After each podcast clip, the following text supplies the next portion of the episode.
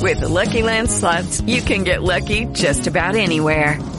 This is your captain speaking. Uh, we've got clear runway and the weather's fine, but we're just going to circle up here a while and uh, get lucky. No, no, nothing like that. It's just these cash prizes add up quick. So I suggest you sit back, keep your tray table upright, and start getting lucky.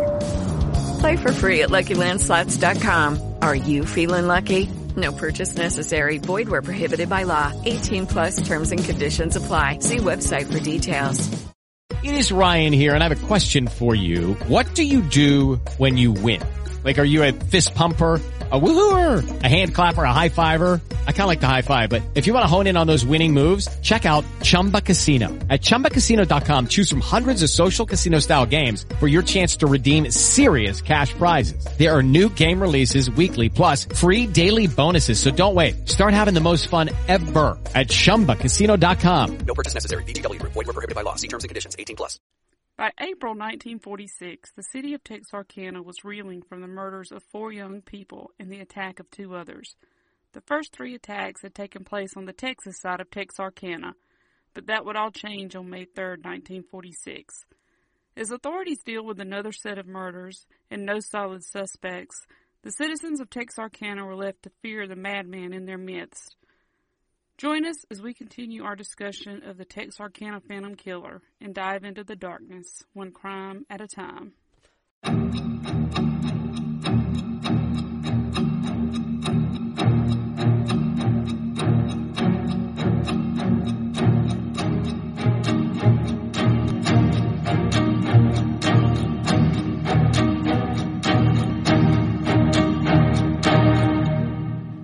Hello and welcome to One Crime at a Time. I'm your host Shannon. With me, as always, my sister from the same Mister, Christina.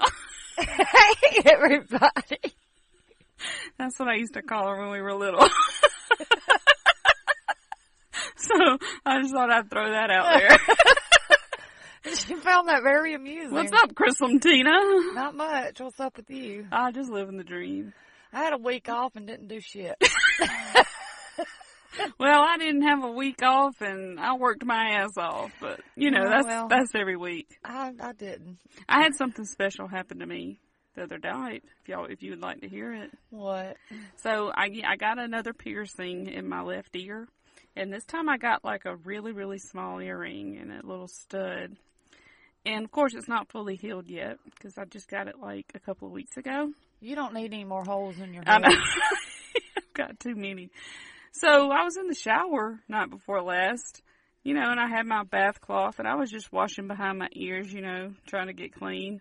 And apparently my rag got caught on my on the back of my earring Ah. and it pulled the entire earring through my ear from the front to the back. So I had to like and it hurt like a motherfucker. I imagine it did. so I had to push it back through to the front.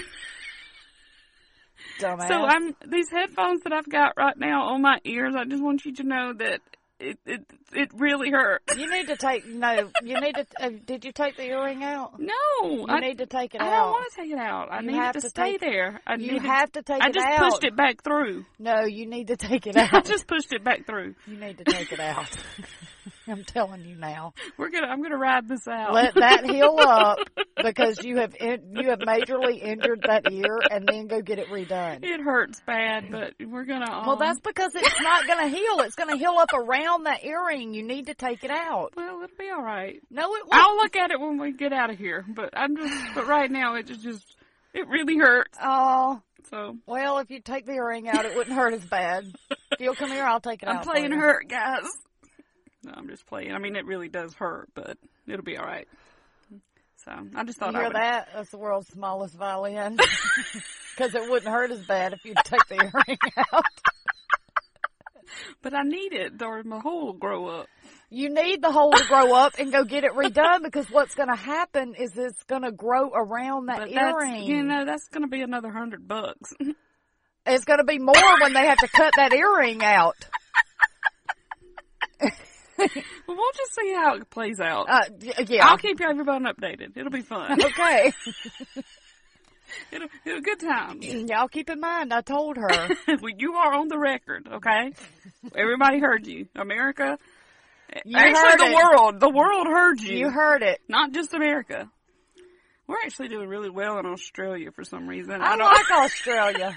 I don't know why, but I have always wanted to go to Australia. Yeah, they're in um Great Britain. So thanks, Yes. guys.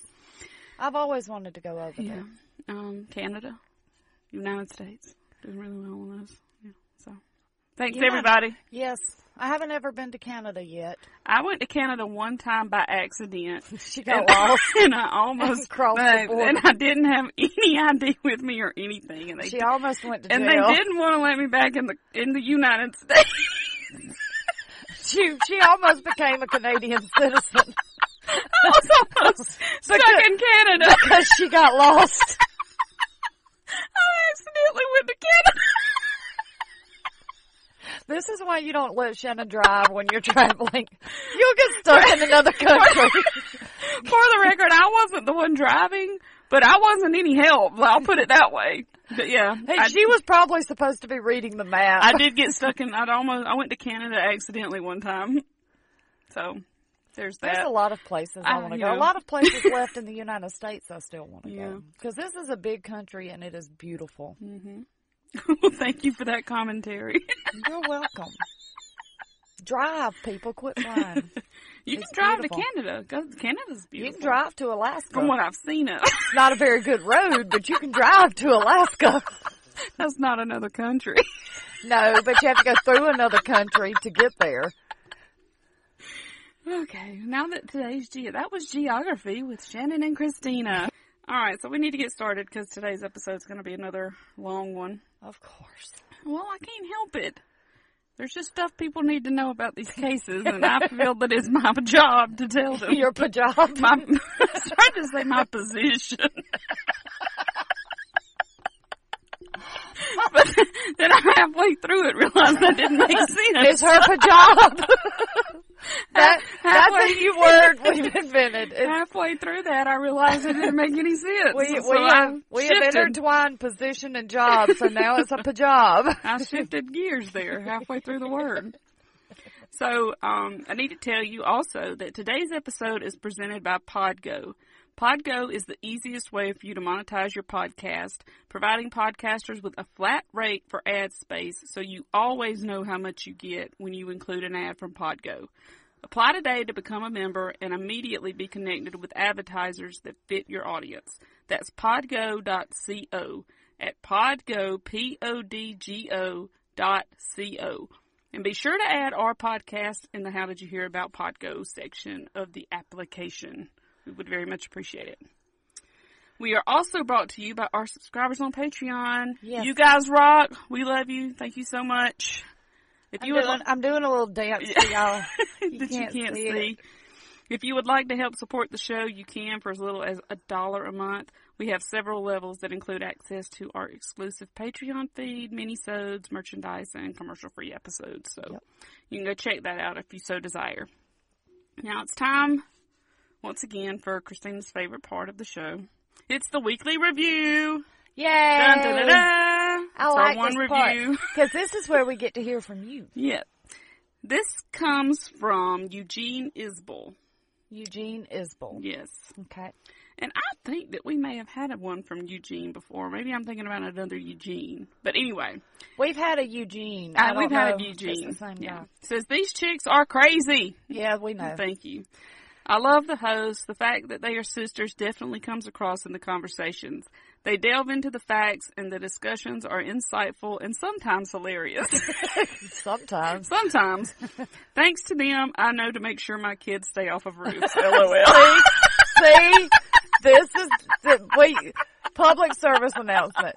Don't let your kids Kids, roll off the roof. Don't let them play on the roof. Keep them off. That's a throwback to our Sodder children episode. If you haven't heard that, go check that out. Thank you, Eugene. We appreciate it. Yes, appreciate thank you. So, to our story. When we left off last week, we had three young couples that had been attacked in Texarkana, Texas, with four of those being murdered. After the second set of murders occurred, the citizens, of course, were in a total state of fear. And within hours of the discovery of the bodies of Betty Jo Booker and Paul Martin on that Palm Sunday, the city was in just a rare state of tension. Okay. I mean, they were used to crime and stuff in Texarkana, but that's a little bit not, different. Yeah, they weren't used to this type of. This is new. Yeah, this is new stuff. This is new crime on top of the old crime. new crime we aren't used to. Old We- crime we can bring, deal with. Bring back the old days. we need old day. We need oldie day crime. then we need crimes from the olden days. Now, fear of the night rose in a way that none had experienced before. People there started um, keeping their window shades up and started locking their doors because before this, even with the crime that was going on, they still didn't feel the need to lock their doors. But after these four murders, they're like, "Hey, we might need to lock our doors." but did teenagers I'm about, and young couples stop going out parking? well, I'm about to talk about that. Okay. Okay. People who had never owned weapons before bought guns or improvised. Yeah, okay, stop right there. What? This is Texas. You can't tell me that them people out there did not own a gun. Liar. Well, I'm just saying that there maybe if, if there had been somebody that didn't have a gun, Maybe on the Arkansas maybe. side. But they any, anyway, guns were purchased in the They just bought more they bought more guns. guns, okay? Or they improvised by keeping knives or clubs nearby. Okay, really? Yeah. I've always wondered these people, like on movies, when someone breaks into their house, they get a baseball bat. If these people got a gun, buddy, that a bat ain't gonna do nothing. Yeah, but you can sneak up on them with a bat and just knock them out. But what if you can't? But you could. But what if you could? It never works. Arkansas State Trooper Max Tackett, you remember we talked about him. yeah. He, Now, why is the Arkansas State Trooper coming over to Texas to? well, this is just him being interviewed in the year. In This the is just him years. telling everybody what he thinks. Well, this there's a reason he's involved in this case, and this these interviews came at a later date. But Okay. He said, "quote People armed themselves and were quick to shoot. The biggest danger for a policeman was the chance of getting shot by good citizens. It was just risking death to go out there in civilian clothing." Unquote. A visiting hardware salesman told Thomas Perky that his Dallas based company's warehouse had been depleted of handguns and rifles within three days of the Spring Lake Park murders. Now, this was when you could still buy a gun at a hardware store. Yeah, and, and auto shop stores. Because Mama used to work at an auto shop store, and you could. That's the where, Western Auto. and that's where she um bought some of our daddy's guns Yeah. when he was still alive. Now, all of those guns went to Texarkana from that one warehouse in three within three See, days. I think they did that on purpose. They're like, "Hey, time These to ship some guns to Texarkana." You know these people in Texas, they Let's go take buy advantage these of guns. this. We can make some cassiola. That is why they Make had more purchase of guns. I mean, they're available. Why not buy them? yeah. Safety of young people became paramount in the minds of men and women over the city, especially among those who had children. And within days, the entire town appeared to be in a consensus about implementing a curfew. They weren't worried about their kids before. Well, I guess they were extra special worried about them now. Oh, okay. Now, now it's Let now- me guess. They let them play on the roof. We've got yeah. Before this, there was roof play going on everywhere. now they can't Now, play on no. the roof. The Texarkana Teen Canteen, which is the best name for a little cafe ever, the Texarkana Teen, Teen Canteen, Canteen. that changed its hours and provided adult escorts to each youth's car. So, Well, weren't they a- all killed in their car though? yeah. So is that really going to make a difference? well, it's, it's they're just being careful. Well, when they left here, we escorted them to their car. We they left here about it. It's not our problem what happens See, they're after they're that. they're covering their own It's the ass. way. the Paramount Theater canceled its midnight movie. Oh man, Yeah. they all liked the midnight movie. Yeah, but you can't go to a midnight movie now. And the Texarkana Ministerial Alliance adopted a resolution to petition both city councils to close all public places of amusement on midnight at midnight on Saturdays. So they didn't want anybody out past midnight okay, on the weekends. okay. It was a scary time for youngsters. I thought I just called them youngsters because Because you're so old. that's like the other guy the other day. This little guy that at work. I had to call him for something. I don't remember what it was, but he called me ma'am. Ma'am. Yeah. I'm not ready to be a ma'am yet. Yeah.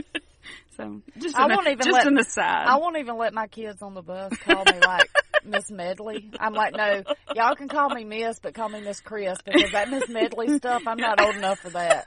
I don't. I'm not ma'am age, am I? Well, I mean, because somebody I mean, like probably I- Waylon and Emma's age, yeah, but not Oh, not I mean, someone like, he's in their twenties. Yeah, No, he well, he just graduated college, and I'm a ma'am. Well, I mean, he's just- technically, I could be his mom. I mean, he's just being. Nice. I mean, not even technically. Like, I could really like. With Lucky Land slots, you can get lucky just about anywhere. Dearly beloved, we are gathered here today to. Has anyone seen the bride and groom? Sorry, sorry, we're here. We were getting lucky in the limo and we lost track of time. No, Lucky Land Casino, with cash prizes that add up quicker than a guest registry. In that case, I pronounce you lucky. Play for free at LuckyLandSlots.com. Daily bonuses are waiting. No purchase necessary. Void where prohibited by law. 18 plus. Terms and conditions apply. See website for details. I could have a child. I could have married and had a child his age. I could have a lot of. Oh my gosh. I'm, okay, maybe I am ma'am age. I'm sitting here trying to. I just. Okay, I I'm mean, gonna put a just po- a- poll on somebody- Twitter. Is Shannon ma'am age? Somebody who's in their twenties. Now, I would say somebody like in their teens. But I'm saying they could. yeah. He could be my kid. He so could be, but If I had a kid and they had friends and stuff, I mean, they would be calling me ma'am. If my kid was that age. Never mind. Let's just move on. This is depressing me. Teenagers felt as if they were being targeted by the Phantom, and I don't know why they would feel that way, but only because teenagers have all been. No, there were two that weren't teenagers. yeah, they were. Well, there was a an older guy who was 27 with the 29 who was with the 17 year old. That's right. But maybe they thought he was a teenager. Yeah. And they felt that they were more at risk than the adults, and the paranoia of the parents didn't really do anything Well, to maybe just don't lessen go out their on, fears. Don't go out on dark dirt roads parking, and maybe you'll be okay.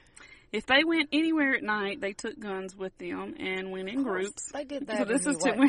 They did that anyway. I'm and, telling and you. And usually just went to hang out at each other's houses. What if it was one of them doing the killing? Were they really safe? Sometimes they'd go to a movie, but always in groups. There was no parking in cars anymore. And numerous mothers who were single or whose husbands were out of town would left their home during that time and would stay at the downtown hotel called the Grimm Hotel. I don't know that I would want to stay there. the Grimm. We're gonna head on down to the Grimm so we can feel safe. I want to know how that hotel got its name. I'm going to have to look that up. I'm assuming maybe it's it's got to be somebody's name. I'm going to mean, look it up. Why would you name a hotel the Grimm Hotel? Well, unless you had a sick sense of humor. Well, I Maybe a lot of murders took place there and they just changed the name to the Graham Hotel. because it's just a grim place to It's be. just a Graham It's just place grim. to be. Now, police were doing all they could to try to find, you know, who was responsible for these attacks, and they were being led by legendary Texas Ranger Captain Manuel Trazazas Lone Wolf Gonzaullas. You Remember we boy. talked about him earlier. The Martin Booker murders had brought him and additional rangers to Texarkana for an indefinite stay. As the ranger in charge, he was also the official spokesman along with Sheriff Bill Presley for the investigations. And this was a guy who really relished the spotlight. I can only imagine. He really liked uh, being in the spotlight. Gonzaullas was soon holding regular press conferences at the downtown Grimm Hotel, which is where he was staying. And explaining his nickname, he once told a reporter, quote, I guess I got that nickname because I went into a lot of fights by myself, and I came out by myself too, unquote. Oh my God. Are you the most arrogant prick I've ever heard in my life? During his career, he was reputed to have killed as many as 75 men in the line of duty. However, A biographer eventually reduced that number to around 25. That's still too many. Well, Why but it's he- not 75. Okay, but t- And he's just letting them talk like they're just, it's just stuff he's putting out there to build himself up. most most police officers, let's just say in a 30 year career, because most of them most of them retire after 30 years. Not all of them, but most of them. Mm-hmm. They never kill anybody. But yet you're telling me you killed 25 Yes, he killed about 25 people. and he was never investigated? No, he was the lone wolf. I don't give a flying flip who he is.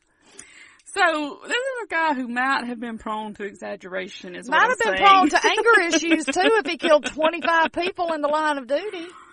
So this guy, he was made to order for the reporters. He constantly provided good copy for the media, and it was said, like I said, that he relished his role and rarely disappointed. He was said to have a sense of the theatrical and knew how to dress and how to pose. He made a promise that the Rangers would not leave Texarkana until officers apprehended the murderer or murderers. I bet he broke that promise or we wouldn't be doing this story.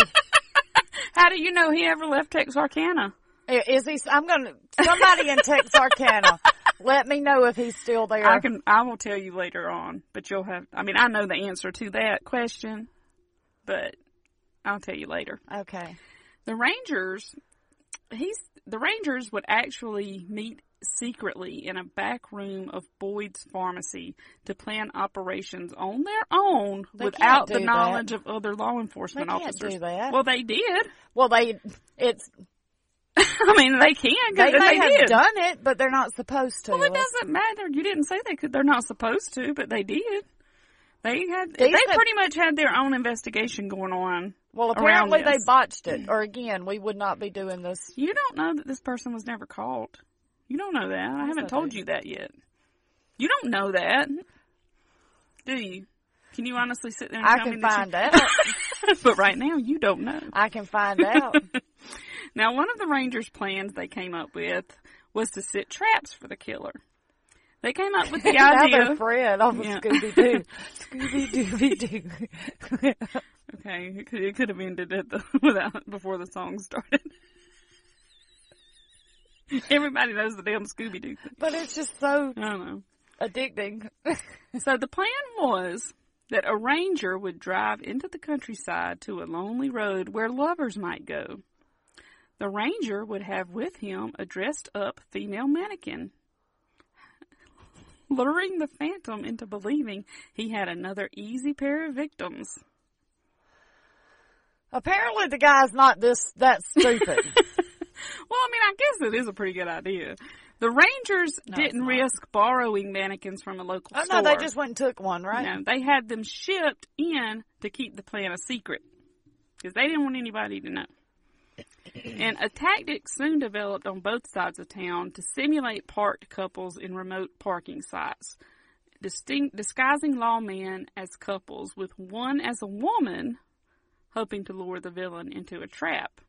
So they and had then they get killed. so they had uh, other cops instead of using mannequins. The local law enforcement was sending out two yeah, lawmen, and one dress and one dress, more sense. and one was be dressed as a Because female. I'm sorry, people. Even in the dark, you can tell if something's a mannequin or not. That, that girl hasn't moved in half an hour. You really think he's not watching them before he goes out there? He's gonna stake them out for a few minutes before he just goes running out there. Well, she hasn't moved, and they haven't touched each Maybe other. Maybe he's already killed her. Oh, I ain't gonna mess with that shit. I'm out of here. So, needless to say, those traps didn't work. You think? So they didn't have any luck with that with that plan. Stupid police. I can hear him out in the bushes. These stupid damn police officers. Did they really think I was gonna fall for that shit? It ain't like it's a huge town. Hell, I know they're police officers. Dumbasses. And most women don't have mustaches. I ain't stupid. And they move every once in a while. And don't have fake hair. That's guy. That guy's got a mop on his head, trying to convince me it's a wig. Jesus. I'm out of here. The cops did have a few suspects early on. There was a cab driver who became a suspect after it was reported that his cab was seen in the Spring Lake Park area early the Sat- the Sunday morning of the Martin Booker murders. Well, it is a cab. He could have been dropping somebody off. I mean, Maybe the killer called a cab. maybe he called a cab because his car wouldn't start. you don't know. But still, I would think that the cab would have a reason to be there. Well, it depends. But his alibi soon checked out. The dispatch rec- records, among other evidence, proved that he could not have been near the murder scene at the time of the murders. Somebody's out to get you, dude. I saw him. I seen him out here. Somebody doesn't like you. Now, another suspect was a black man who James Presley just called Sammy in, in his book, The Phantom Killer. I could not find his real name anywhere. It was not in the FBI records. Maybe he didn't give it. He didn't want his real Maybe name not. out Maybe there. they did. Never. I, I didn't see it in any of the reports that I Well, he may not have wanted his name Yeah. in it because I mean, you can give information anonymous, anonymously. Well, this guy wasn't given information. He was being asked information. Anyway, he was about 35 years old and had no prior police record. However, there was physical and circumstantial evidence that placed him near where Betty Jo Booker's body had been found. And the most damning of that evidence were a cast of car tracks near Spring Lake Park that matched Sammy's tires. Okay, this is a park. Right? I'm I'm not saying this guy didn't do it Mm-mm. Because I don't, you know, but it's a park. Do you think maybe people might visit the park? And if they live away from it, they're going to drive there and park their car. Yeah. So I mean, there might be a reason Well, that but it's but the police track- have to check it out. Yeah, but they're saying that that's damning evidence. Not really. Well, I mean, but it's the reason that he was Okay, that is the reason he was a suspect. Yes. Okay, one of the biggest reasons. I got Now- I got you, man. He It's all right. he denied being the murderer and was willing to take a polygraph test. He failed. Quit taking these polygraph tests. People, I would never take a polygraph test ever. because I mean these People know are- my thoughts. Y'all know my thoughts on a polygraph. Well, first thing is, is they're not one hundred percent accurate because and they can't use them, so why do well, it? not that, I but mean, you, any lawyer will tell you do not take a polygraph eh, test. this guy, being the time that it was, was hauled into a police station. He was nervous as hell. Yeah. So that's going to pick up on that. So there's no way that that could have been an accurate test. Yeah. So he took it again, a second time, and he failed it again a second Uh, time. that's a messed up. That was a messed up test. You think? Or he's lying. So he took it a third time. And this time he failed too. But that doesn't mean So that. the police are thinking that they have their man. But Sheriff Presley, he wasn't so sure. Thank you, Mr. Presley. Presley didn't believe in charging a man with a capital crime on the basis of circumstantial evidence, Thank you. even if a failed polygraph test seemed to back it up. So that's refreshing. for a Finally, somebody with some sense. Where have you been for this whole ordeal? Where have you been during this whole podcast? Where have you been Since the beginning Sheriff of this Presley? podcast. So Presley decides to have Sammy put under hypnosis, which is another favorite police tool around Well, and here. it's also very controversial because you can, even though they're under hypnosis, which can be done, but you can lead them into getting the Yeah. answers that you want. so, as it turned out, Sammy was lying. Lucky Land Casino asking people what's the weirdest place you've gotten lucky? Lucky? In line at the deli, I guess? Aha, in my dentist's office. More than once, actually. Do I have to say? Yes, you do. In the car before my kids' PTA meeting. Really? Yes. Excuse me, what's the weirdest place you've gotten lucky? I never win and tell. Well, there you have it. You can get lucky anywhere playing at LuckyLandSlots.com. Play for free right now. Are you feeling lucky? No purchase necessary. Void where prohibited by law. 18 plus. Terms and conditions apply. See website for details. Hello, it is Ryan, and we could all use an extra bright spot in our day, couldn't we? Just to make up for things like sitting in traffic, doing the dishes, counting your steps, you know, all the mundane stuff. That is why I'm such a big fan of Chumba Casino. Chumba Casino has all your favorite social casino style games that you can play for free anytime, anywhere with daily bonuses. That should brighten your day a little. Actually, a lot. So sign up now at ChumbaCasino.com. That's ChumbaCasino.com. No purchase necessary. VGW Group. Void were prohibited by law. See terms and conditions. 18 plus. It came out during the session that the night of the murders, Sammy and a friend had made some honky tonks. You know what a honky tonk is? Honky tonk. It's a drink with beer and whiskey. Yes. And late that night, Sammy took his buddy home, cutting through Spring Lake Park. Okay, there's nothing wrong with that. Now, on his way back, he stopped by the little road to because he had to use the rest, use the bathroom. So Yeah, he got out of the truck and just used the bathroom. They do it all the time. Right. Men have that liberty. It's much easier for them. yes. Then he drove to the west side of the park and parked his truck. His married girlfriend lived nearby, and he could see her house from where he was parked. Stalker. The light went out, meaning that the husband had left for work. So shortly afterward, Sammy went to the house, talked to the woman. However, his intentions didn't work out like he had planned, so he went home and went to bed. Okay, so he didn't get him any. No. So it turns out he was lying about being near Spring Lake But he wasn't lying that about night. killing her. No, he, He was just lying in order to cover up the affair with the married that's what I was woman. say. He didn't want that man to find out he was sleeping with his Right. woman. So police were able to corroborate his story, so he was cleared. So, Thank you. so rumors just start flying around town. I mean, just crazy stuff. Everybody's on edge. So you know- Everybody's accusing Every- everybody. There were rumors that the female victims' bodies had been viciously mutilated. There were rumors that the girls' breasts were chewed up and that their fingers had been gnawed off. Oh no! Why do people? None do, of which was true, of course. Why do people do that? That was some teenagers. Yeah, I mean, it's just- probably just, trying to gross somebody out, and it became truth because people Yeah. believe anything. One account had that the killer was already arrested and in custody. Another that he had identified himself and confessed. Again, neither one true. There were also rumors that the Phantom had struck again, that a third double murder had been committed, and then that a fourth double murder had How been committed. How about y'all let the police do their job? yeah, so people are just quit worrying about it. so people are just spouting off with no real knowledge, and it's creating just an atmosphere. It's just creating havoc. It is. It's creating havoc and panic in a city, and it's overloading the police's time and working the investigation. Right, they can't do what they need to do to catch this guy so he doesn't do it again because mm-hmm. y'all are freaking out. Go home, lock your doors, and just let it go. So they're having to run down any and all leads, no matter how ridiculous they are. They had two women come forward with information that they said was that they had collected from dreams that they had. Another woman. How are they gonna go? Co- how are they gonna go check that out? I want to.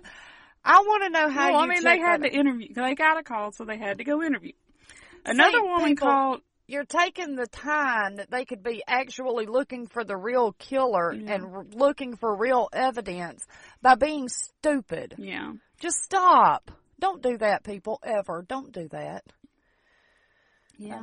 Okay, So- I'm done now. Uh, Are you you sure? Yeah. A man delivering ice at a hotel one Saturday morning found the body of a woman, Mrs. Sue Murray. She was seven, 67 years old and had died from an apparent leap from a fire escape at the hotel. Well, I guess she was scared. Yeah. An investigation revealed that she was in town and apparently despondent because her husband was being treated for a stroke. Now, even this event turned into a rumor that she had jumped out of the hotel window, falling right at Lone Wolf Gonzaullas's feet as he started out of the hotel's lobby's door. I'm gonna need somebody to do a movie on this. They did a movie on this, Did which they? we will talk about later. Did Of they course- add that part into the movie? because even though it's not true, that part needs to be in the movie. Well, I mean, for starters, it wasn't even the same hotel that Gonzaullas was staying at. Doesn't matter. that part needs to be in the movie because I can just see him walking out the door and this body But- falling at his feet and No. just looking There down a- like. and then there was another version where he had actually caught her in his arms when he was coming out of. well, then out she of. wouldn't be dead, would she? Dumbasses. Don't. We didn't think about that. So my point in telling all this is that the rumors are becoming more and more ridiculous, and they're taking up more and more of the authorities' time and resources. And that's why I said what I said. Yeah. Don't do that. Just, just don't. It's Yeah. stupid. Then, two weeks after the Martin Booker murders, Ruth Bryan Gabor, a reporter at the Texarkana Gazette, she received a phone call. Uh oh. Uh oh. The man suggested he was the Phantom. I'm the Phantom.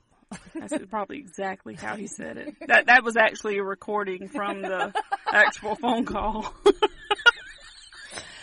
I keep, you know, you're talking about all this mass hysteria from these rumors, and the first thing that popped in my head was the Salem witch trials. Yes, people, yes. stop and think about Yes. when you want to when you're going through something like that. Stop and think about what those people did. Yeah, just calm and down it was all because of mass hysteria. Just calm down a minute. Just calm down. Breathe. Now, the man on the phone didn't say much and didn't make any threats.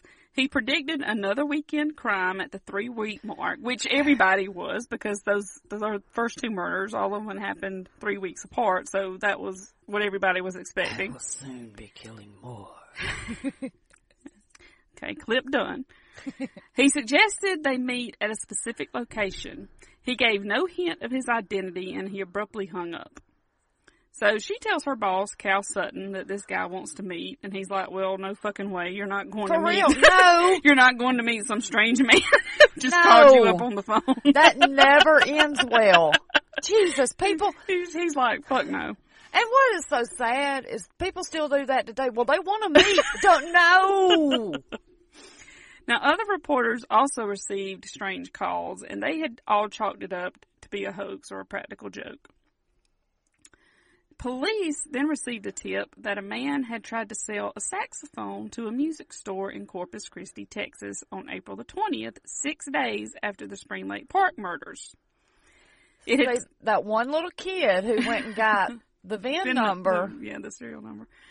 It had been it had taken a while for the Texarkana police to get this report, but it finally reached Texarkana on April the 29th. And as we all know and remember from last episode, Betty Jo Booker's saxophone was missing from the murder scene. Yep. Witnesses said the man had walked into the store and asked an employee if she wanted to buy, quote, an Alto Bundy saxophone. That's kind of specific. Yeah. He didn't have the saxophone with him, but described it to her. She said that she would have to talk to the manager. Then the man said, quote, what do you have to talk to him about it for? You work here, don't you? Because I don't buy things with other people's money. Even though that would be nice. Yeah. If y'all just want to send me money to go real. shop on Amazon, I have got to stay off of Amazon. Jeez. Anyway, So she noticed that he had begun behaving extremely nervous.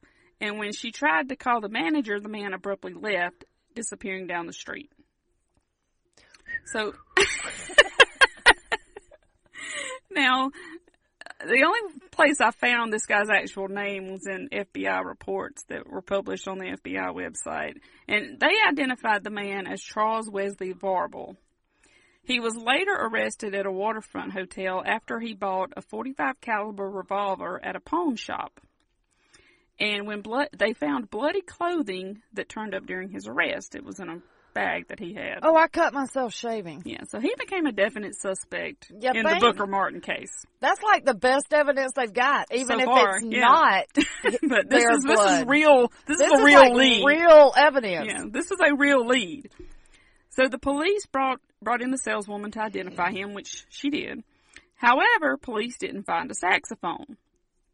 When he was questioned about the bloody clothing, Varble told police that he had gotten in a fight at a, in a bar with a guy, and that the guy he was fighting had cut him on the forehead, and that's how his clothes got bloody.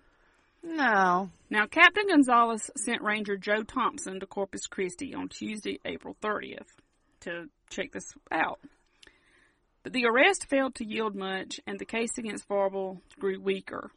Gonzaullas told reporters, quote, Everything the man tells us is being checked and double checked, and everything he has told us this thus far has been found to be true.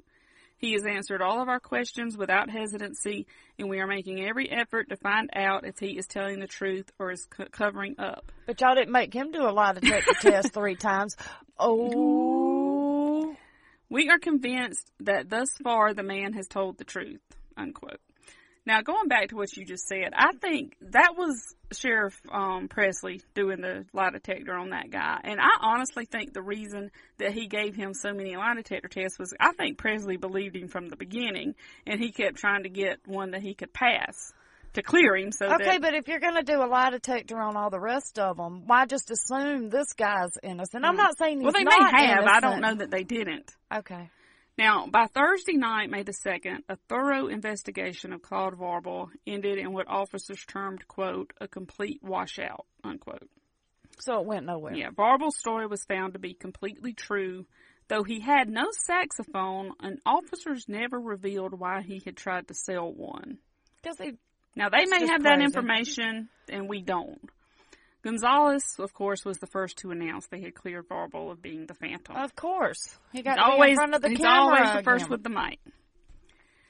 Now, with Varble being cleared, residents of Texarkana just grew more apprehensive because they were they were thinking that this had to be the guy. And as the three week interval between killings approached, they grew even more apprehensive. The Phantom had struck in the early Sunday mornings of March 24th and April 14th, exactly three weeks apart. Mhm. And if the pattern continued, that meant the next attack would occur the weekend of Saturday, May the 4th or Sunday, May the 5th. And so the countdown began. Five, four. dun, dun, dun, dun. Now, Virgil and Katie Starks, they had grown up together and had known each other all their lives. Oh. He was only a few min- months older than her. A few minutes. A few months, excuse me. Both were born in 1909. Walter Virgil Starks on April the 3rd and Catherine Isla Strickland six months later on September 25th. They went to school together and their families owned nearby farms in Bowie County. Virgil's father, Jack Starks, moved his family to Arkansas in the late 1920s, and at the time of the 1930 census, Virgil was living with his parents on the farm in Homan, and Katie still lived in Bowie County. Okay. Now, on March 2nd, 1932, Virgil and Katie, each 22 years old, they married in Miller County, Arkansas. Okay. It was the second union of their families. Charlie Starks, who was Virgil's older brother, and Gertie Strickland, who was Katie's older sister, had married earlier. Oh. So got, isn't that sweet? That's sweet. Well, I mean, neither one of them were mm-hmm. related, so. Nope. I mean, it's perfectly. They'll have, not their, their children will be double cousins, but hey. It's not incest, people. No, it's not. In March of 1946, Virgil and Katie celebrated their 14th wedding anniversary. Oh, that's so sweet. Now, they were childless and lived on a comfortable farm in the Homan community of Miller County, Arkansas, Okay. about 10 miles northeast of Texarkana. Okay. They lived right on U.S. Highway 67, which was a major highway connecting Texarkana and Little Rock. Okay. They had lived there about five years, and Charlie and Gertie Starks had a farm across the road from Virgil and Katie. That's sweet too. They're all, That they're is just so all right there sweet. together. It's gonna make me cry. Now Virgil kept busy on their 500 acre farm and in his welding shop. He had like a little welding he did. business. Well, he had like a little business on the side where he did welding for people. Okay. And Katie was always busy in the house and working in the yard, some you know, just See, doing that's farm my dream stuff. job. Just Stay doing at farm home stuff. mom. Well, she wasn't a mom. She just I don't want to be a mom, but I'd like to stay at so home. you just want to be Katie. I just want to stay at home. Gotcha. At a time when few rural families had electricity, the Starks home did, and they had another. R- They rural- was uptown because Yeah. they didn't have kids, so, so, So they, they could didn't have to spend stuff. all that money on them kids. See, people, I love kids, but they're expensive. They show off. Who you telling? I got two of those little things. I know they're expensive. They had another rural rarity for the time, a telephone. Oh my lord! See, they were uptown. And they were, I thought, I just wanted to say this because I found it and I thought it was interesting. They were listed in the Texarkana phone directory as 5016-W. That was their Oh. phone number. That's so cool. Takes me back to Mayberry days. Mm-hmm. I, I, I wonder if, I wonder if their operator's name was Sarah. I could look that up in historical records. Okay, you do that. The first telephone operator in where? Home, Homan, Arkansas. Yes. Okay. Their white frame farmhouse sat about a hundred feet off of the highway. And though it sat off the highway, one of the one side of the house was in full view of anyone driving by. Right. And as you entered the front of the house, the entrance opened to the living area on the left and a bedroom on the right. Okay.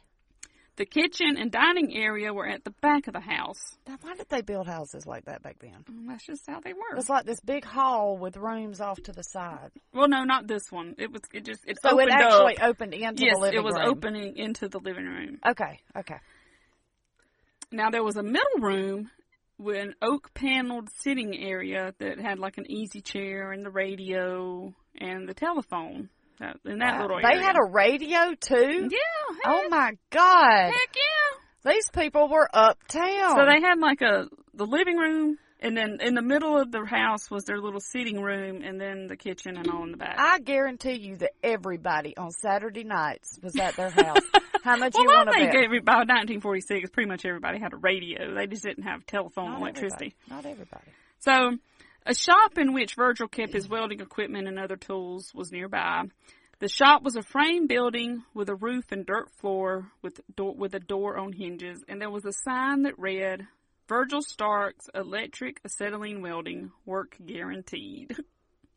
So, He had to put that electric in there. Like, Mhm. yeah, I got electricity. Y'all don't. I've got an electric welder.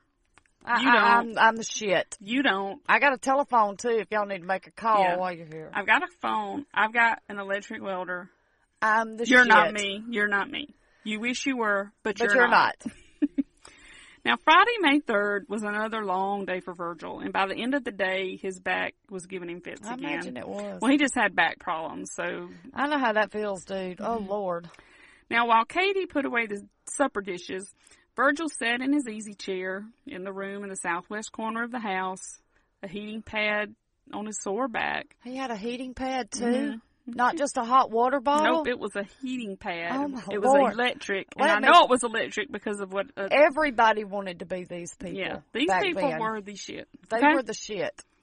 So he had a heating pad on his back and was listening to the radio and reading the Texarkana Gazette newspaper. And he gave a subscription to the newspaper. hmm It was dark outside, and behind his chair, the window shade was halfway down, covering the upper portion of the window, with a section of the curtain draped to one side. Okay. Now, shrubbery outside reached up to the bottom of the window sill, so it was high shrubbery. Okay.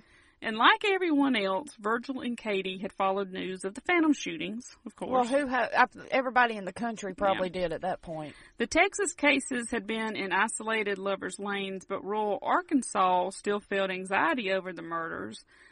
And the case was of more than casual interest to the Starks because they had lived in Bowie County and still had a lot of friends and relatives there. Well, and not only that, I mean, any rural area Mhm. where there's not a lot around Yeah. could be targets. Yeah. And they were also really good friends with Bill Presley, who was sheriff at the time and was investigating the crime. So, you know, their interest was increased They for that knew reason. everything. Well, they didn't know everything, I'm but they were playing. just. But, they were um, the shits. yeah. They knew everything. I forgot. Sorry, I forgot. they You're were right. the shits. Now, well before nine o'clock, Arkansas State Troopers Max Tackett and Charlie Boyd, they drove their 1941 Ford State Police Patrol car by the Starks house on their way from Texarkana to Hope, Arkansas, which is where the district headquarters for the state police were. They were um, hurrying to turn in their April expense accounts by 10 p.m. or they would not be reimbursed. so they were hauling They was in a hurry. They were trying to get to Hope. I wonder where that. That's where most of y'all are going in such a hurry, isn't it? Is I have figured it out. When you see them flying by, When you see 'em they're flying try- they're trying to get their expense reports turned in on That time. is what you're doing. Now there was not much traffic as they drove along two-lane Highway 67. And miles out, a few miles out of Texarkana, Tackett noted an old model car par- parked across the railroad track off a dirt road. Oh no. This No. this was near a road leading to a large stretch of timber called the Big Woods. Nothing ever, nothing good ever happens in the Big Woods. Um, y'all are original. it's Big Woods. The big woods. It's the Where Big y'all going? Oh, we're going up to the big woods. What's going? I I don't even want to know what happens in the big woods. No, you don't. I don't want to because what stay what happens in the big woods stays in the stay big, in the big woods. needs to stay in the big woods. Now, patrons of boot, bootleggers at times would park There in this go. area waiting to for a delivery of moonshine. Uh, they weren't waiting for a delivery. Well, I mean, they were waiting for the people to come out of the big woods with their what they had ordered, what they yeah, that's why you don't want to go in the big woods. Yeah. It was situated on their right as they drove north, maybe a thousand feet past the Starks' house on the left. Okay. The car was parked parallel to the railroad track, and it was headed north as if it had come from Texarkana. And that was pretty much really all they could tell about it in the dark. Now, ordinarily, they would have stopped and investigated, but, But they had to get their expense report. Right, because people being murdered is less important than them getting Well, reimbursed. uh, uh, now, to their credit, they didn't assume that it was somebody. They assumed it was somebody buying moonshine, at so that it point, wasn't they, going to at, be a at that deal. point, though, when you've got three double, well, t- two double murders. well, they're in Arkansas. All that had happened in Texas. It doesn't matter. Well, I'm just saying. Anybody within any kind of radius that's fairly close should have been like, okay, wait a minute, what if this is this guy? Well, I mean, you, that wasn't what they were thinking. No, because they wanted their money. So, like, well, I mean, I would too. Well, I was- would too, but I think that in a case like that, they probably would have said, okay, we'll go ahead and give it to you. So anyway, they were still in a hurry to get their expense reports turned in, and they decided that if the car was still sitting there, they would check it out on the way back. Let me guess. It was gone. So Virgil was Look recli- in the Starks driveway. So, Virgil was reclined in his chair, his back to the window. Like I said, he was reading the newspaper and listening to a radio program that he always listened to on Friday nights. The window was closed, but the shade was up as he sat with his back to the window. Now, Katie Starks had dressed for bed and lay on their bed in the next room. She called out to Virgil to come to bed, and he said that he would as soon as the story ended. A little later, Katie heard a noise in the backyard. She shouted to Virgil to turn the radio down a little because she heard a noise outside. Virgil didn't respond. Almost simultaneously, Katie heard what sounded like glass breaking, and she thought that Virgil had dropped something. So she gets up out of bed and hurries into the sitting room. Don't go in there. The radio was still playing, and she saw Virgil standing up in front of his chair. Then he immediately fell back and slumped over in his chair.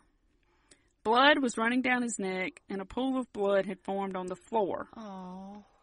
She saw holes in the window pane, and she rushed up and lifted his head and saw that he was bleeding and lifeless.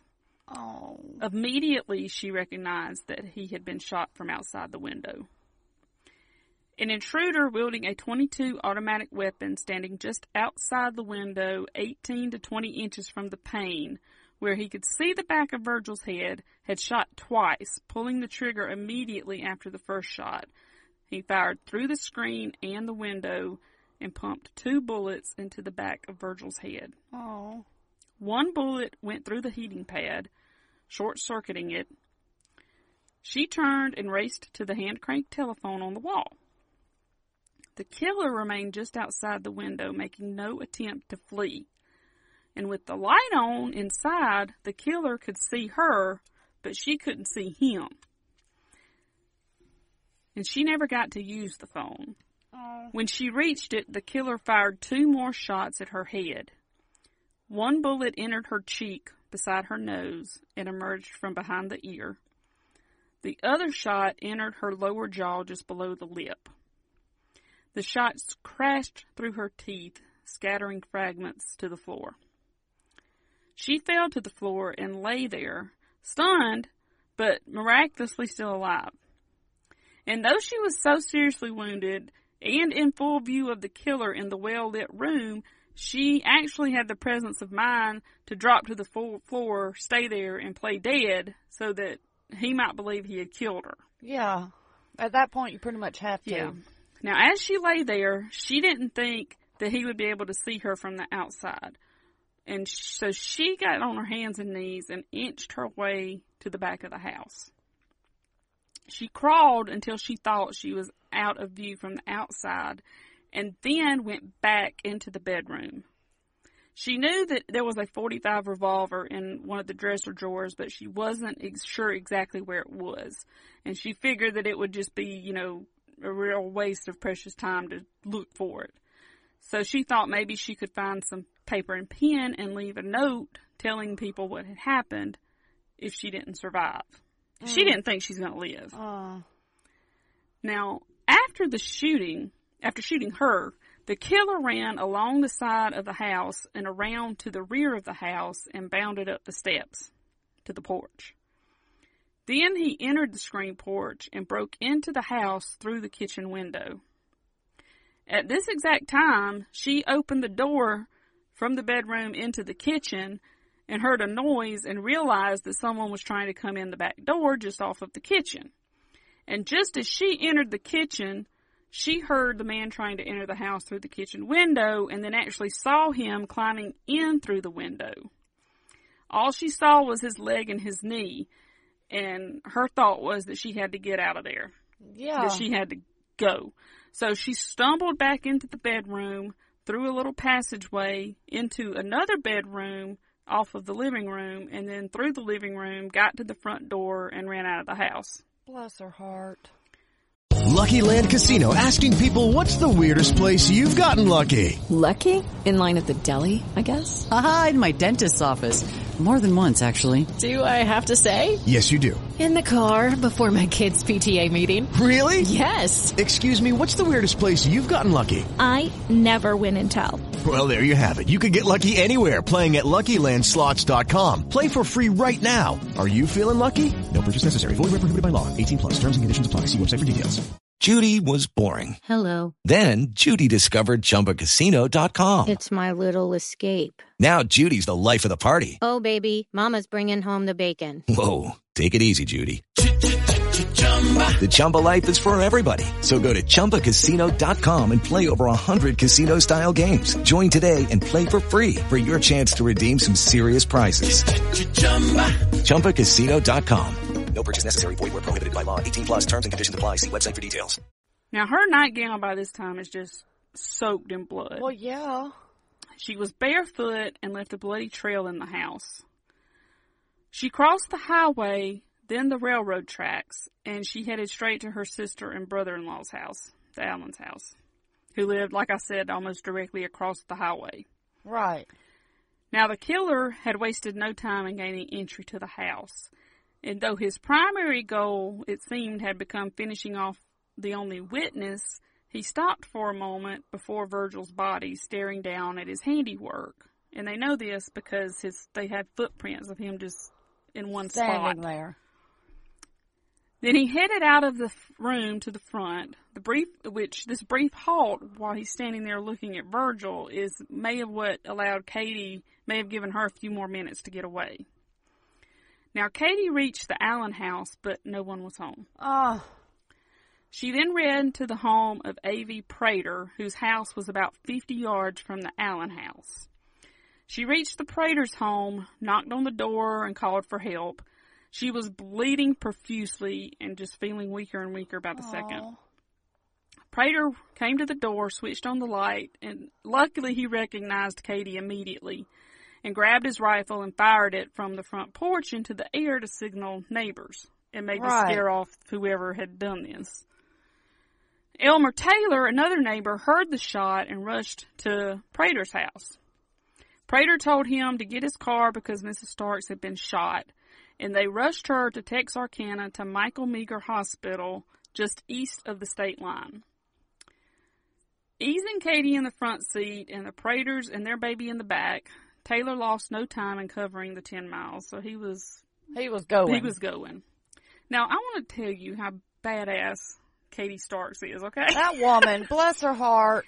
This lady, as bad as she's, as bad a shape as she is, as she is in, and everything she'd been through, Katie turned to the driver and handed him one of her dislodged gold teeth, which she had spit out and had clutched in her hand during her escape, and gave it to him as payment for taking her to the hospital. I think they would have done it for free though. But is that it's just like here, my teeth are in my hands. Take this for taking me to the hospital. Bless her heart. I know, right? I, I, and then So no, she- yeah, so she's a badass, is what I'm saying. She was in really bad shape. you think? She had been losing blood the whole time, and several of her lower teeth had been shot out. They drove to the emergency entrance of the hospital where a doctor hurried in, and the bullet striking her right cheek had, like I said, emerged from behind the left ear on the other side. So it went right through her, basically. It went right through her. She's lucky it didn't hit Mhm. that spinal Right. column. The bullet to her jaw had broken her lower jaw and lodged under her tongue. Ugh. I mean, it was a miracle that she was still even able to speak or anything. Now, while the doctor was amazed, she hasn't she, amazed that she had not bled to death. Even more striking was that her pulse was normal, and she showed no evidence at all of any shock, although she was still in critical condition. But she would survive her injuries. People, I, that's just proof. If it's not your time to go, you're not going You're not anywhere. going. But that's she. That's a badass right there. And all while her husband's laying dead, Right, with that yeah. man chasing after her. Yeah. Now troopers. I, it's probably the adrenaline that yeah, got her absolutely, there, though. I mean, absolutely, absolutely. if it hadn't have been for that, she wouldn't Yeah. have made it. But I mean, you guys just still have the will to get up off that floor and Well, yeah. fight for your life. Oh yeah. Now, troopers Tackett and Boyd, they had crossed the Red River Bridge and were back in Miller County when the call came in on their radio. They'd already passed the Starks home about five miles from the Red River Bridge on their way back to Texarkana. And the old model car that they intended to check was gone when they had Because come by. it's sitting in the Starks driveway. So Tackett turned the car around in the middle of the highway and he stomped on the gas. Both men were convinced the driver of the car they had seen had shot the Starks couple and they would never change their minds about that. well, because they're Ever. right. Now Tackett and Boyd were the first officers on the scene. The lights were still on in the farmhouse, so they went inside with their guns drawn. Mr. Starks was still slumped over um, in his blood-soaked chair. Uh huh. The first thing they saw were a blood-stained floor and muddy footprints. Smoke filled the room where Stark's, Stark's body lay, and Stark's armchair smoldered from fire caused by the short circuit of the electric heating pad. Mm. The victim's blood soaked into the chair and onto the floor. The body, however, was not burned, even though smoke swirled all about the body and from between his legs. But it didn't burn the body. Huh. Within seconds, they ascertained, of course, that Starks was, Uh, he was dead. He was beyond he help. Chair. yeah. Now, they had to work fast to rope off the house and surrounding area in order to preserve any possible clues. So they began carefully isolating possible clues in the house by marking them. Yeah. But their efforts were almost for naught because minutes later the house and grounds were were filled with lawmen from both sides of the state line. Some from as even as far as 30 miles away. So everybody's just wanting to get in on this crime. Why would they go rushing in that house when it's Because a crime everybody, because you look, everyone raced to the scene as soon as the emergency message went out because they, you know, everybody wants to be a part of this. This is a big. Everybody's thinking, well, this may have something to do with the Phantom murders, so everybody wants to be a part of it instead of worrying about whether or not they're preserving evidence or and gonna catch the guy. Right. I mean, that's you know, it's just. We've, Stupid we've seen people. It, we've seen it so many times. It just They couldn't control the outsiders, and according to Tackett, the incoming officers, quote, stomped out all possible evidence, unquote. Soon it would be impossible to preserve any important clues the killer may have left behind, as lawmen essentially got in each other's way. And like I've just said, as in other cases we have, where everyone has wanted to be a part of the investigation at the expense of the evidence being lost or destroyed. I And just they don't, don't- get it. I don't mean, either, but we've heard it so many times. I mean, it just happened. it Apparently, doesn't happen ap- so much today, but back then it happened all the time. They were trained back then that you don't just rush into a crime scene because these two guys were trying to mark the Right, evidence, so they were taught that. Right. But you want, but they just wanted to be part of it. I, it, you know what? and it's it's, Screw it's that. got your it's you having your priorities mixed up, basically.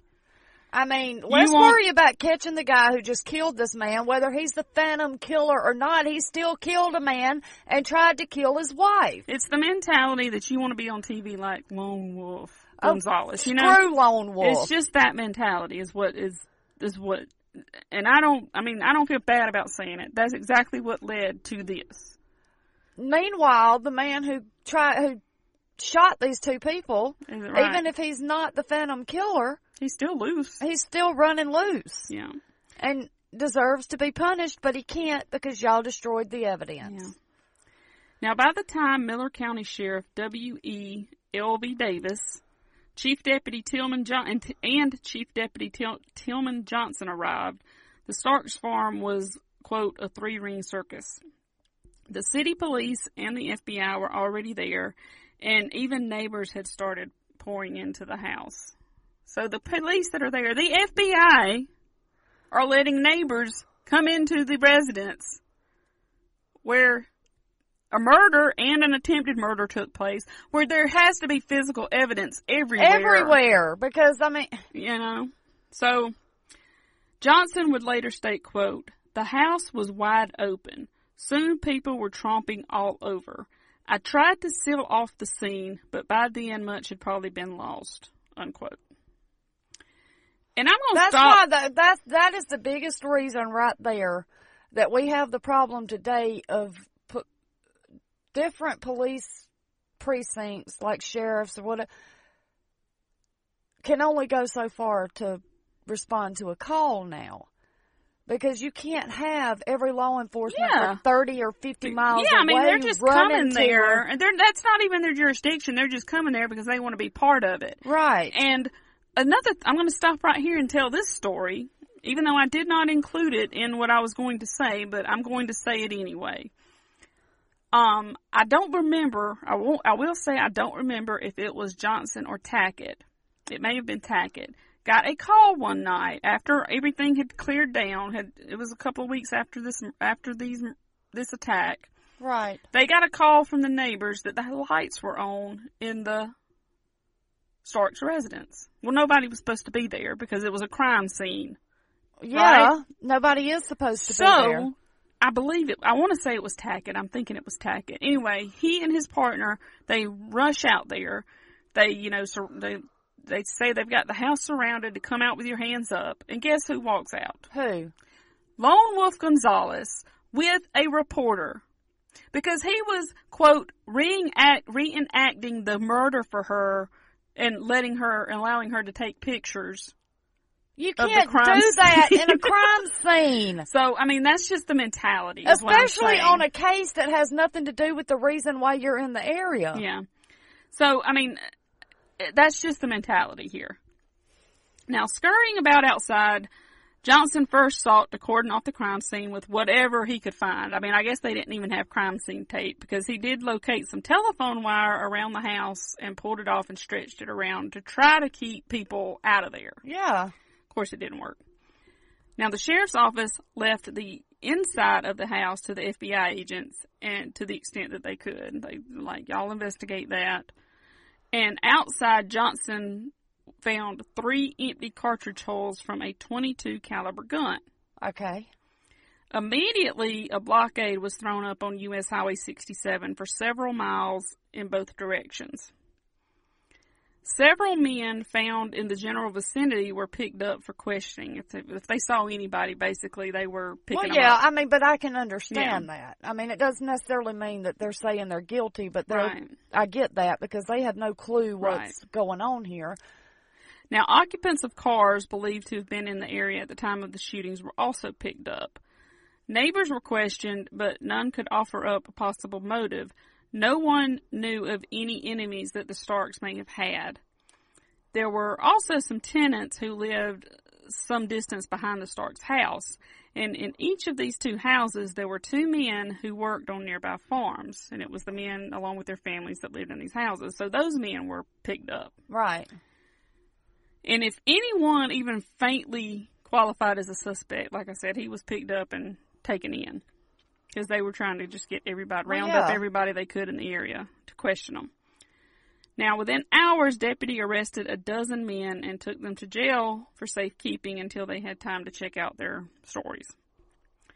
Sheriff Davis headed to the hospital to see if she could, if he could talk with Katie Starks, but she was in surgery. Now, officers inside the house found money in the house that had not been touched, and Katie's purse lay on the bed in full view, containing both money and jewels.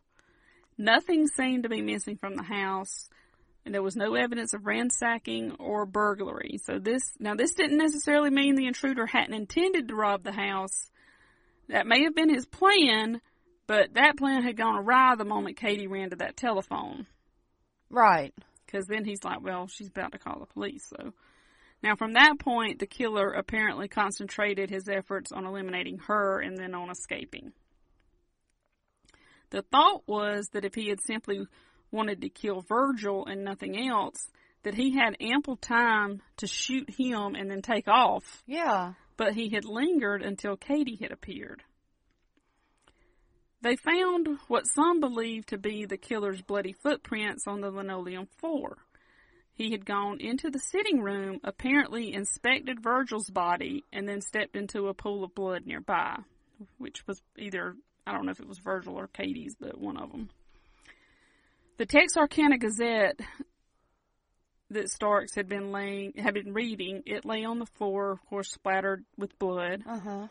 The killer's lingering by his victim's body while Katie was fleeing pointed toward his desire to survey what he had done, basically. He wanted to see what he had done. So with him wanting to see what he had done, that just kind of that gives you and most- I think that he was just there to kill. Yeah, most killers are like that. They're sick individuals. Yeah, I just don't. It just doesn't seem like his intent was to rob. No. or he would have just got. I mean, He I don't there. know why he would have killed he- him. But I don't know why he would have went in a house where the lights were on and somebody was still up.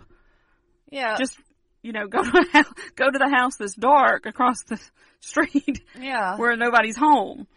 You know, so But I mean, unfortunately, because these people are sick, most killers will stop yeah. and just well, that I'm just I'm just saying that that just kind of shows me that this wasn't Yeah, this wasn't a robbery or No. anything. He was there to kill. Now there was some evidence found at the scene. The killer had dropped a red flashlight outside in the hedge beneath the window where where he shot Virgil.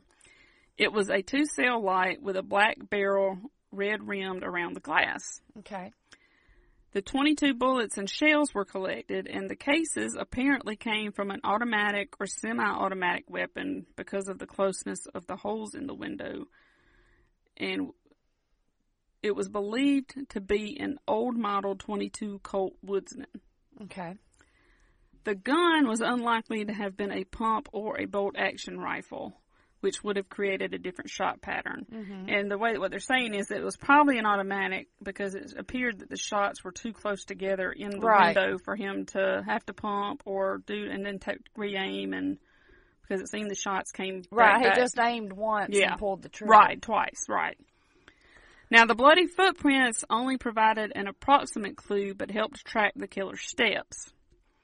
Officers, immediate, officers immediately, of course, started asking, hey, is this tied to the killings in Texas? Is this the Phantom? Well, yeah. I mean, Now, Miller County Sheriff Davis pointed out that a different gun and different caliber was used, but he didn't close the door on the possibility.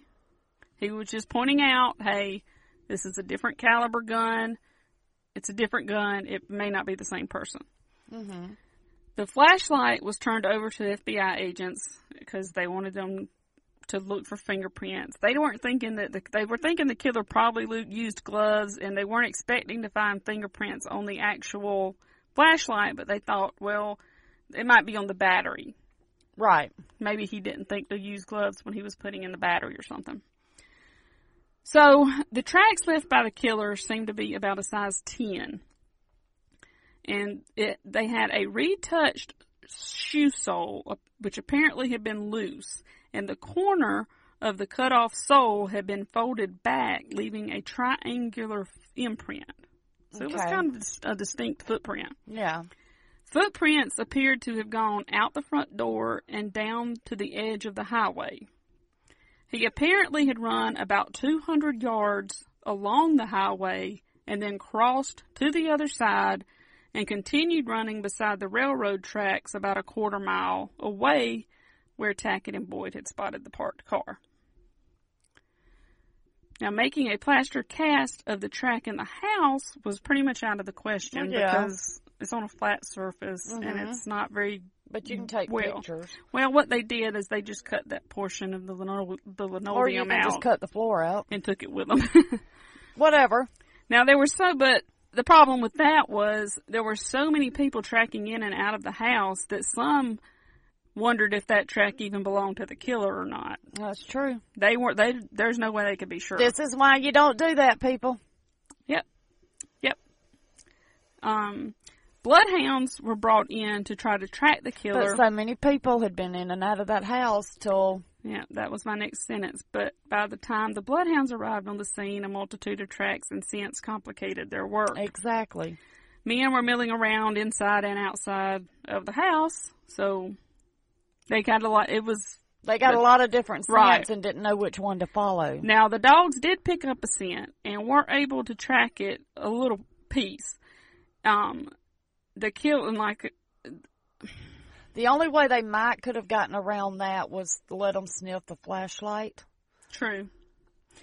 But then but again, then again, it it's- might if plastic. people had been walking all over his where he had walked anyway, it's gonna still gonna be hard for them to pick up. but just they could his they scent. could they could pick it up if they had just his scent to sniff. The problem well, was they were able. they couldn't pick just his scent out because of so many people. Well, they were able to pick up a scent, and they followed it. Um, apparently, across o- crossed over the highway, gone down the railroad track, and escaped probably by a car that he had parked nearby. you know and- that car that you two saw Yeah. when you were too worried about your And this scenario did coincide with Tackett's belief that the parked car he and Boyd seen was the gunman's. So I think that we can all say that that was probably the killer's car. You think? So a contingent of state police office supervisors they come in, and they're um, going to do a report on the gunshot. So they're detailing the precise measurements of the gunshot, citing distances from the ground to the window, how far apart the bullet holes were in the window, and what they gathered was apparent that uh, the gunman had not changed his stance outside, judging from the horizontal closeness of the two sets of bullet holes, which is like what we were just talking about. The lower holes through which Virgil had been shot were 32 inches from the floor. The upper holes through which Katie was shot were 42 inches from the floor. Okay.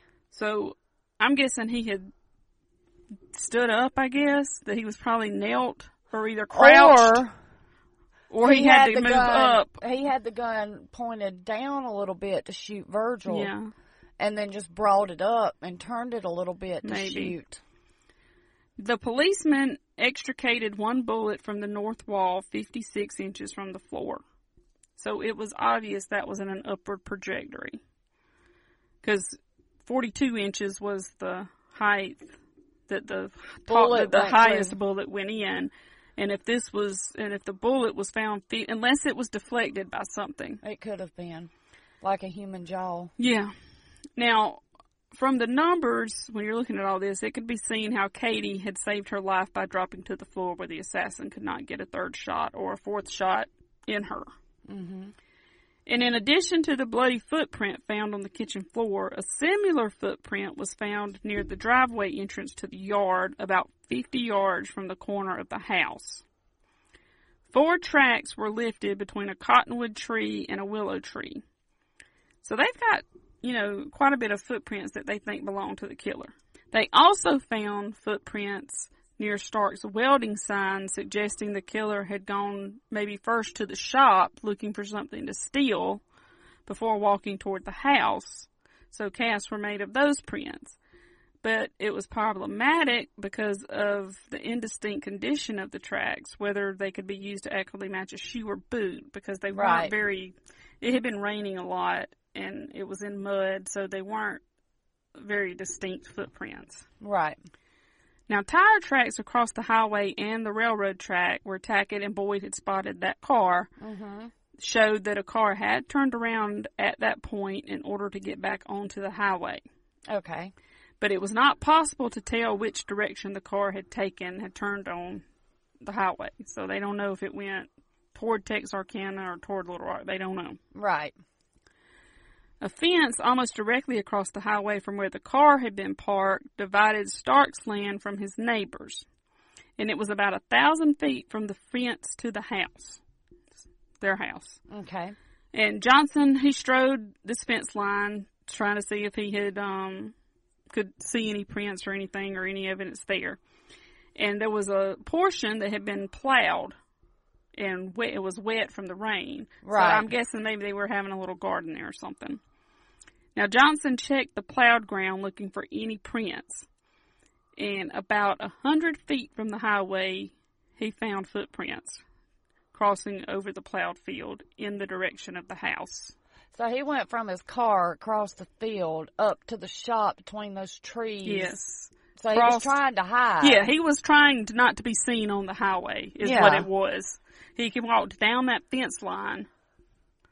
Over. He was probably already out of the car when those two oh, absolutely. troopers I, went I by would the first so. time. I would think so. He'd come directly from across the highway where Tackett and Boyd had seen the parked car. He had taken that route, like I said, not to so that he wouldn't be seen from the highway. And recent plowing along with the rain had left the soil soft, so none of the prints were really ideal, mm-hmm. like I said, but there was one that was a little better than the others. Okay. However, it was still going to be difficult to match anything to it. It wasn't really distinct, but right. but Johnson was sure that he had found the path that the oh, killer oh, yeah. had taken. Oh yeah.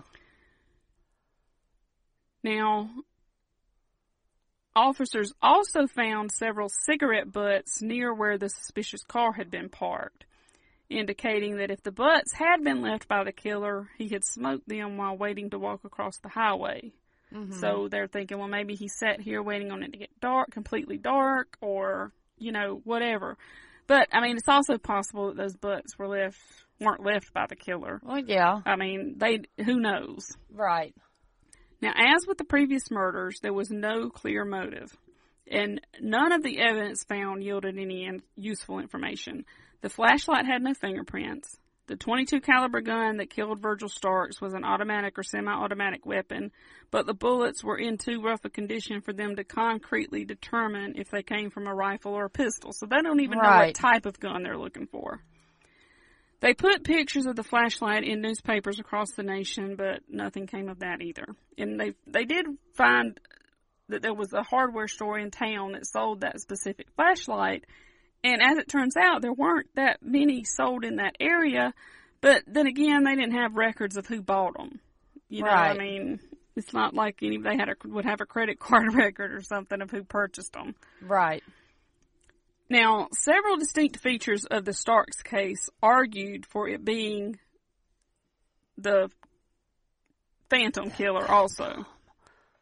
Ra- you know, being a continuation of these serial killings rather than a robbery, a grudge slaying, or some kind of crime of passion. Because there were mm-hmm. rumors that got out about this too, that it was, you know, somebody Let holding a grudge, that, that Virgil was having off. an affair or something like that. None of which turned out to be true, Well, of but course. Now, the similarities that linked, that appeared to link the cases were it was couples as victims. Mm-hmm. They killed or disabled the male first. Right. Two shots in at each victim.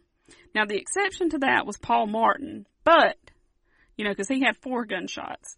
But it looked like that he had actually been shot two at a time. Like he was the first two he was shot with. Right. Then it appeared that the killer realized that he still wasn't dead and shot him two more times. Right. So it's two shots, two shots, two shots into each victim. Mm-hmm. An automatic weapon was used. Now, granted, it was not the same caliber, but it was still an automatic. They were he picked vulnerable victims at night, Mm-hmm. He used a flashlight in at least two and possibly all of the cases, but they know at least two. Right. We know that the same 32 automatic killed the previous four victims. Well, Right, we know yeah. three. Yeah. Because they didn't test Take, test the fourth, fourth one, but they're, we're assuming that the third, the same 32 automatic killed the Maybe previous it's four the victims. only one that had the 22s in right. Now, a 22 automatic rifle or pistol was used in the Starks case. But knowing that the police were looking for a 32 automatic, he may have changed guns because a 22 rifle or pistol wasn't suspicious at all. Everybody has a ever had a 22. Yeah. That was the most, you know, It's still the most common, common raw, right. Now, arguments seeking to derail the one killer theory pointed out that, of course, a different weapon was used in the Stark slayings, that the victims were at home in a house and not in a secluded lover's lane. But they were still in a secluded Right. area. and that the victims were older. But, like we just said, he obviously could have changed his weapon to a more common, less conspicuous caliber. Uh-huh. Also, by then, he had a more restricted cast of potential victims to choose from because where else was he going to find somebody but in their home? Because everybody, nobody was hanging out at the lovers' lanes Right. anymore. He screwed himself on Right. that. they were being watched. Teenage, he knew teenagers weren't hanging out there anymore. Thousands of people were just in their homes with the doors locked and, you know, lovers lanes were too hot to explore because they were full of cops at this time. Right. He had to pick a different place to hunt his prey, essentially. Mm-hmm. If the killer was a different one, settling that may have been settling a grudge against Starks, why did he linger just outside the window after he had shot Starks dead until Katie entered the room? It couldn't have been to eliminate a witness because she had not witnessed the shooting. Right. She was in the bedroom. He didn't he wouldn't have seen her Until she walked Right. out. the shooter had not seen her until she entered the room. That's right. He could have shot and ran and escaped before she even came into the room, Mm-hmm. if that was his sole purpose. So what had he waited for? Her to come out. Was it just to see what she looked like? Now, if that were the reason, wouldn't it be reasonable to assume that if this was somebody with a grudge, He already that he would have her. known both of the Starks and known what she looked like? Yeah. Wouldn't you think? I mean, that Oh, would yeah. be reasonable, a reasonable Yeah. assumption to make. That's a crock of bull. That's it wasn't a grudge or anything. I think that it's more than obvious that he shot her to keep her from using that telephone. Well, yeah, because he wasn't even trying to shoot her Right. yet. Right. Until she went right. for that telephone. Right. He didn't shoot her as soon as she came out. So I don't think he was trying to eliminate her at that point in any way. Not It's at that just Not at that point. point. But if he had been a man who lived in that community, he would have known the Starks had that phone. Yep. Because it was so rare that everybody that- knew they had that everybody knew they had that phone. He could have cut the phone line before he even fired the which, gun on Virgil, which lets you know that he wasn't from Mhm. that area. Yeah, the fact that he did not, to me, proves that he didn't know about that phone and therefore didn't know the Starks. Everyone in that community knew they had that telephone. Oh yeah. But a stranger would not have known No. that. They, he wouldn't have probably, it was so rare at that point, he wouldn't have even guessed that they would have had one. No, Out in the middle nowadays- of, out, out nowadays- in a rural area like that. Nowadays, if somebody's going to go into a house, that'd be one of the first things Right. they look for. Right. But back then, because it was such a rarity, Right. I mean, You they, didn't we, we, we wouldn't have assumed that they would have had one. right? You didn't go into a house looking for a telephone. Right. Now they thoroughly checked out every suspect, and while there was isn't anything that directly ties the attacks of the Starks to the other killings, I think it's more than possible that the Texas Phantom was also the Arkansas killer. Oh yeah. Now, the murder of Virgil Starks and attempted murder of Katie Starks marked the last of the murders attributed to the Texarkana Phantom Killer. They may have been the last. They may not have been. But we will get They to were the last in that area. Right, but we'll talk about that in our next episode. But right now, I want to go into talking about a little, a few suspects, a few more suspects. Oh Lord, I'm confused. Okay. what are you confused about? We've had so many suspects. I'm just confused. Okay. So, who the heck is was the Texas was the Texarkana Phantom Killer? Who was it? Uh, it was a guy who had a gun. Yep, you're who- exactly right. Who liked to kill couples. You're right. So and he would with you. he he would kill the man 1st Mhm. and then go rape, try to rape the woman or rape her, and then kill her. Okay. That's all I know. All right. Well, the answer. The, and he has blue eyes. The short answer to this is we still don't know the answer to that. But, don't ask me how I know he has blue eyes, but he has blue eyes. But they did give some suspects that they did have some suspects that came out of the investigation. Now, on Wednesday, May the 8th, it was announced that an escaped German prisoner of war was considered a suspect. He was described as a stocky 24 year old weighing 187 pounds with brown hair and blue eyes. The POW had stolen a car in Mount Ida, Arkansas, and attempted to buy ammunition in several eastern Oklahoma towns. Meanwhile, late at night on Tuesday, May 7th, a 45 year old black man named Herbert Thomas was flagged down by a hitchhiker in Kilgore, Texas. Okay. The hitchhiker offered him $5 and said that he needed a ride to Henderson because his mother was seriously ill. Now, Thomas said that, of course, he would not normally have given the man a ride, but he felt that he needed to. This was before the movie. yeah, because out. of the sad story. because, you know, this guy's story, like, I gotta get home and see my mom. Yeah, they had obviously not seen Texas Chainsaw No, Massacre. this was before the movie Yeah. came out, and this was Texas too. So Right, but, you know, they didn't know what was going on. they didn't know. When they it's a white farmhouse run. Now, when they neared Henderson, the hitchhiker pulled out a pistol and told Thomas to keep driving or he would kill him like he killed the five people in Texarkana. He actually mentioned Five people. Oh, that's Yeah. right, because she didn't get killed. She didn't die. right. And he actually mentioned Paul Martin and Betty Jo Booker by name, but their names were everywhere in I was fixing to say they were everywhere. Yeah. The man told Thomas that he was not done killing and that he was going to return to Texarkana to kill Martin's father. But he obviously didn't know what he's talking about because Martin's father was already dead. Well, he just wanted to be sure. Yeah. well, he had been dead for several years. Well, he still he just he wanted to be sure. The man then ordered Thomas to turn around in Lufkin and drive him back to Kilgore and threatened that if Thomas followed him, he would trail and kill Thomas.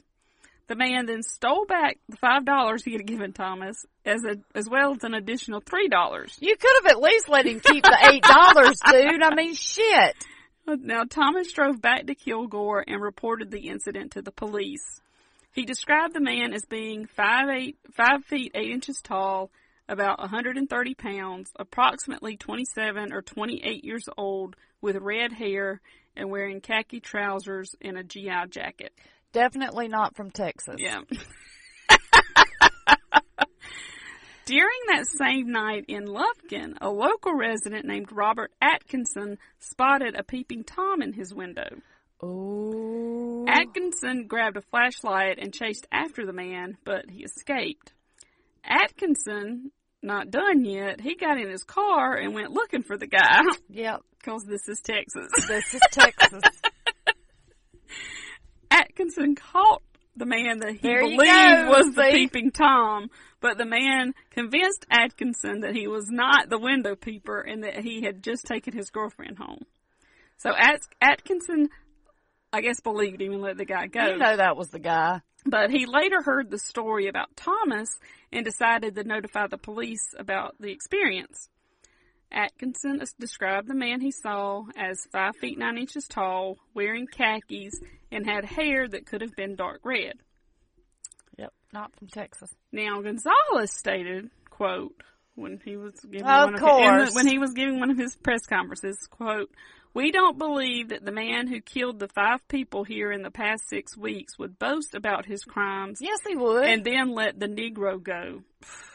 I mean, Okay, first of all, yes, he would boast that's about a quote. his crimes. That's not my words. He would boast about his crimes because, hello, that's what they do. Yeah. They want to be known, want it to be known that they do this stuff. That's what they do. Now, It's I, it's unsure whether the man in each instance was the same man, but it is suspected that it was the same man in each of these three incidences. Well, I mean, that's kind of. I'm telling you, he would stand out in Texas like. so the police kept searching for the POW, but they were never able to find or question him. So we don't know what happened to this guy. I don't even know why he was a suspect to begin with. I'm not. Other than he was an out, I'm he was not he either. was German But and from I- out of I- I'm- town and not Texan. Well, at that time, Germans were not well liked people. So you know, I'm just saying and that's that's the only reason I can find. But I'm not happy with Gonzaullas. Anyway, I mean, you go to another state where you have no jurisdiction, walk into a crime scene Yeah. just because a reporter wants pictures. Right? Yeah, that pissed me off. He could have been. I wasn't even going to put that in. I didn't put it in my story that I wrote, but I, I, just think he should have been up. arrested for that. Yeah. Honestly, because they could have arrested him in Arkansas. He's a Texas Ranger, Yeah, not an Arkansas Arkansas. Ranger. right. Now, on Friday, May the 10th, in Atoka, Oklahoma, a man walked up to a woman's house and opened her screen door. He asked, Candy Graham. Candy Graham. Who is it? Now, Mrs. Harmon was the lady, and he asked her if he could have some turpentine, some food, and some money. What the fuck? Those are the three things Well, now that he wanted. Okay, money I could see you need to buy more food or gas. The food, okay, you can't go without eating. The turpentine, maybe he's uh, does get stains out. Maybe. Now, Mrs. Harmon told the man that she had very little turpentine, so she didn't have any turpentine to spare, You gotta and had no money or food. The man then grabbed Mrs. Harmon by the hair and dragged her out onto the porch. He told her that he might as well kill her because he had already killed three or four people, and that he was going to rape her. He then heard a horse galloping towards them and told her, quote, There comes a man on a horse. If you report this to officers, I'll come back and kill you. No, you won't. Unquote. Now, after the man ran off, the woman took her child with her to a neighbor's house further up the street and called the police. So they had a phone too. Was that the Starks' house before they No, got this was in Oklahoma. Oh, okay, that's right. This was in Oklahoma. Now, soon after she reported this, a widespread search for the man, you know, including it included 20 officers and 160 residents. So they're trying to find this guy. Funny how the residents are more interested in finding it than the officers. Well, I think that that's the only that's the officers they had. oh, okay. Now, she described the attacker as a white man, about 5'9 to 5'10, 40 to 45 years Let old. me guess. Dark red hair. Anyway, 40 to 45 years old, about 150 to 100, 155 pounds, with dark hair, who was badly in need of a shave. He gained some weight, didn't he? Well, I just don't think it's the same person. He carried an open 5 inch bladed pocket knife and was wearing gloves, a faded worn blue shirt, khakis, and an old dirty dark colored floppy hat. Now, police arrested a suspect that closely matched the description. The suspect had the same type of gloves that Mrs. Harmon described as being worn by her attacker. Yeah. The man was also wearing blue clothes and khakis. However, the pocket knife that he found that they had that he had on him, the blade was a lot shorter than five inches. But I mean, I I, mean, if, if you if gotta- she's freaking out, Yeah. it's, it may look bigger than it actually Well, was. when it's coming at you and Yeah. he's telling you you're going to kill you, that thing looks like a sword. I mean, I'm Yeah. telling you. And this man was also cleanly shaven. So, after investigating the suspect, officers did not believe that this man was the Phantom. And according to the man's story, he'd been bumming around the country, so he could not have been in Texarkana at the time Virgil Starks was killed. Well, no, he could have. I mean, he could have been lying, but I mean, you know. he could have. The man said that he had left Pine Bluff in the latter part of April and went to Colorado. Now, officers stated that they were going to thoroughly check his story, and I guess they did because we don't hear anything else about this guy. So I'm guessing that he was either cleared or they just followed up on their assumption that they didn't think that it was the Phantom Killer. What if it was him? I don't know. Then I don't know. I can't tell you any more else about it. That's all I've got. Okay. Now, on Thursday, May 23rd, 1946, a 20 year old ex Army machine gunner by the name of Ralph B. Bowman told Los Angeles police that he thought he might have been the Phantom. Uh, how do you think you might be a killer? Quote, I've been in a coma running from something, maybe murder. I want to clear it up. If I didn't kill five people in Texarkana, I want to settle down and be a stuntman in Hollywood. I'm happiest when I'm living in danger. Unquote. the fuck? dude, dude. Now previously, he had gone to the Los Angeles Examiner and told a reporter, quote, I want to sell you some murder information. I know who and where the Texarkana killer is. Give me five dollars and let me have a half hour start and I'll put the information in a sealed envelope. Unquote. So the recorder, reporter, of course, called the police after reading the following. This was, the, they made the deal and this was what the note said. Quote, on a certain day in March, I was in a Texarkana theater watching a, a news picture of war. When a party of persons acted wise and said they were overacting, it kind of got me. I followed them home. I killed them within a period of three days. Unquote. Police arrested the redhead at a downtown shooting gallery. He had just shot his 23rd bullseye in a row from a 22 caliber rifle. Bowman said, quote, I'm my own suspect. I don't know what that's supposed to mean. Um, I, don't, I don't think this guy's the killer. I don't I know what that means. he does need some help. I don't know what that means. he claimed to have been in a coma for several weeks. He said that he woke up from the coma on May the 3rd with his rifle missing and heard about a suspect matching his description, which was the guy we were talking about previously. He then hitchhiked to Los Angeles feeling like he was running from murder. Bowman said that he was discharged in 1945 for being a psychoneurotic. You think? The chief of police said, quote, I feel that the man is certainly a mental case. It's very professional. Well, I'm I'm sorry, but there's no easy way to put that. I mean, the Texarkana killings could have been the work of a mental case, and as far as we know, this man could have done it, but we have absolutely no facts. They will have to be developed if they exist. Unquote. Gonzaullas stated that several parts of the man's story had little basis in fact. Gonzaullas just needs to go away. so I don't know. That man, um, he did not. They cleared him anyway, and he was not considered considered a serious suspect. He was considered a man with emotional and mental disorders well, yeah. and was not taken seriously. A lot of people with mental disorders will do that. They'll see a case like in the newspapers and stuff like that, and they'll go to the police swearing that they're the killer, even though they were nowhere in the area when it happened. Right. Which funny you should mention that because we're about to talk about a couple of those guys. the Shreveport police then arrested a man for confessing to the crimes. The man was arrested at a bar after unknowingly telling his story to a news reporter. the reporter promised the man a fifth of whiskey if he would tell all he knew. So Chief Deputy Johnson, he gets sent to Louisiana to find out what's going on. What's this, what's this guy's does, story? Because, you know, a guy in a bar is always trustworthy. So he arrived from Texarkana to question the man, and he immediately recognized the man as a Texarkana alcoholic who had already confessed to the murders one time before. hey, dumbass, you didn't commit these murders.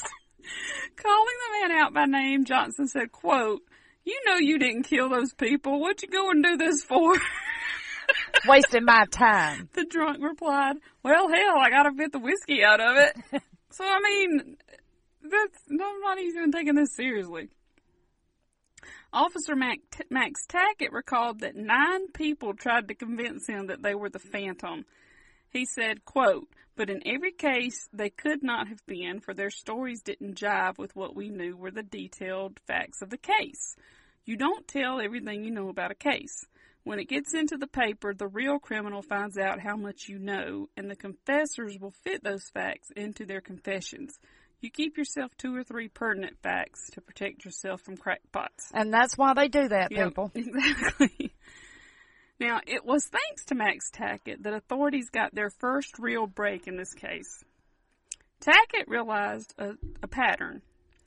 He noticed that on the nights of the murders, a car would be stolen, and that on the same night, a previously stolen car would be found abandoned.